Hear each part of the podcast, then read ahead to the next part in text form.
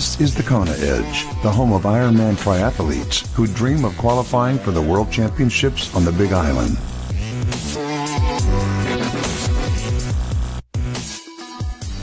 Welcome on to this edition of the Kona Edge. I'm Brad Brown. It's awesome to have you with us today, and we joined once again by Jarrod Harvey, who's uh, just outside Brisbane. Jarrod, welcome. Thanks for, for joining us today. Good to be back. Thank you. Jarrod, we haven't spoken too much uh, about nutrition in our previous chats, but it's, uh, I mean, it's often referred to as the fourth discipline in triathlon, and, and I'm sure you'd agree it's probably as important as the other three. Yeah, 100%, uh, especially um, I think in the lead up to a race and, and definitely in the Ironman side of things. It, if you get your nutrition wrong in a race, then um, yeah, you haven't got much longer left. yeah, exactly. Let, us talk about the lead up. And uh, you, you, say, especially, do, do, you change things up in the in the, the week or, or two weeks before a big race, or are you pretty much uh, on on the same sort of trip right throughout your training leading up to race day? Yeah, so I mean, my partner's a dietitian as well, so um, I'm I'm pretty lucky there. But we, to be honest, we just eat what um, most people would eat. We're big we're big into the veggies um, big into you know meats and chickens and things like that.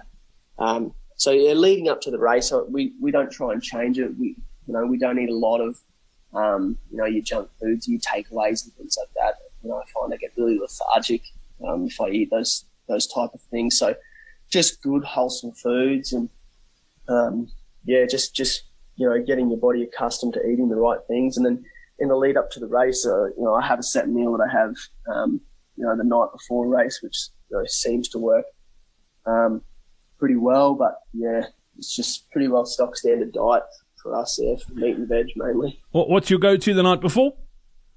Yeah, so the go-to the night before is um, chicken breast chopped up, and then we'll have like an egg fettuccine pasta.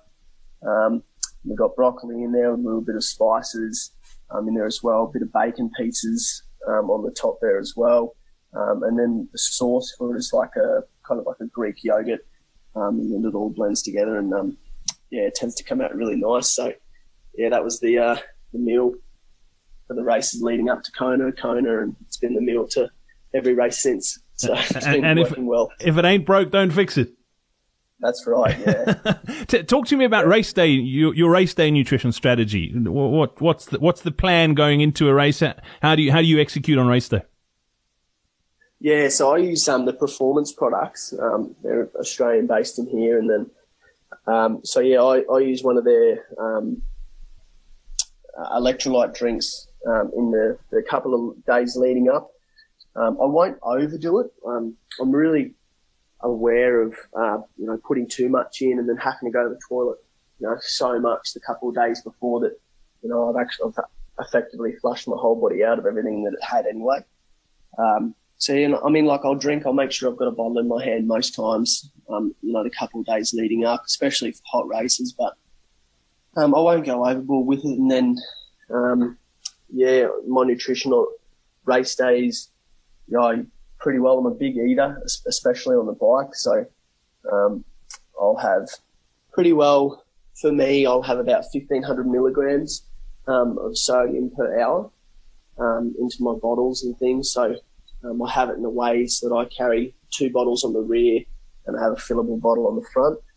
Um, so even in places like Kona, this, you know, having that allowed me to have my own hydration that I've trained with and I know works for me up until about 120k mark of the bike. And then um, having one of those fillable bottles at the front, all I did uh, for Kona was I went and bought a pop top um, from the shop the night before and drank the pop top and then uh, made a really strong mix. So what I would normally put in a 750 ml bottle, I put it into like a little pop top bottle. Put that in the back of my suit. Um, and so that will generally get me through the back end of the bike. So when I go through an aid station, just put my, my little squeezy bottle into the tub, get rid of that where you can get rid of your bins and fill it with water and magically I've got my own mix there again. So, um, that works pretty well. And then, yeah, as I said, massive eater on the bike. So I'll have a gel probably every 25 minutes. Um, on the bike. So I really go through the gels as well. It, it's interesting you talk about your, your own mix. That that doesn't happen by often, uh, by by accident, does it, Jarrod? That that's a, a, trial and error and figuring out what works for you. And that's probably the the biggest bit of advice I can give any triathlete is what works for Jarrod Harvey is not necessarily going to work for Brad Brown. You've got to figure out what works for you. Yeah, yeah, hundred percent right. Like it's something that I um, in the lead up to my first Ironman, you know, I tried probably five, ten times um, before I got it to a point where um, I felt it was okay. Some days I didn't have enough sodium in there. Some days I was putting too much in, um, which can you know have just as bad effect as not having enough. Um, so you know it's a bit of tinkering, and, and I tinkered with the the timing of the gels and um, and things like that. And um, one of the big things for me is my hydration mix has uh, no sugar. Um, so I, I try and I try and separate. I call um, my fuel, which is my gel, and I have my hydration, which is um, what I'm physically drinking. So I'll sit on my hydration throughout the whole um, process of the bike, whereas I'll have my fuel, which is my gels, which contains the sugars and things. I'll have them at timed intervals.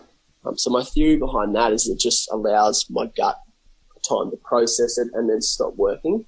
Um, so I tried it when I in my test runs, you know, for my, my big rides and run off. I tried having like the sugar ones the whole time, and my guts just can't tolerate it. Um, so yeah, as you say, it, you know, it's about finding what works for you. Um, and that may take you 10, 15, 20 times to get it right. You might get lucky and get it first, the second time, but, um, yeah, just keep persisting with it because as we say, it's the fourth discipline of, of long distance triathlon anyway. Yeah, and it's probably the most important because if you if you stuff that up, uh, it can easily mess up the other three. So uh, it is vital that you do get that right. Jarrod, thank you so much for your time once again here on the Kona Edge. Much appreciated. And uh, yeah, best of luck in the build up to uh, Kona 2017. I know you've got a big race coming up soon, and uh, we'll be following your progress closely. And, and hopefully you do get to to stand on that top step of the podium uh, on the Big Island. It would be amazing.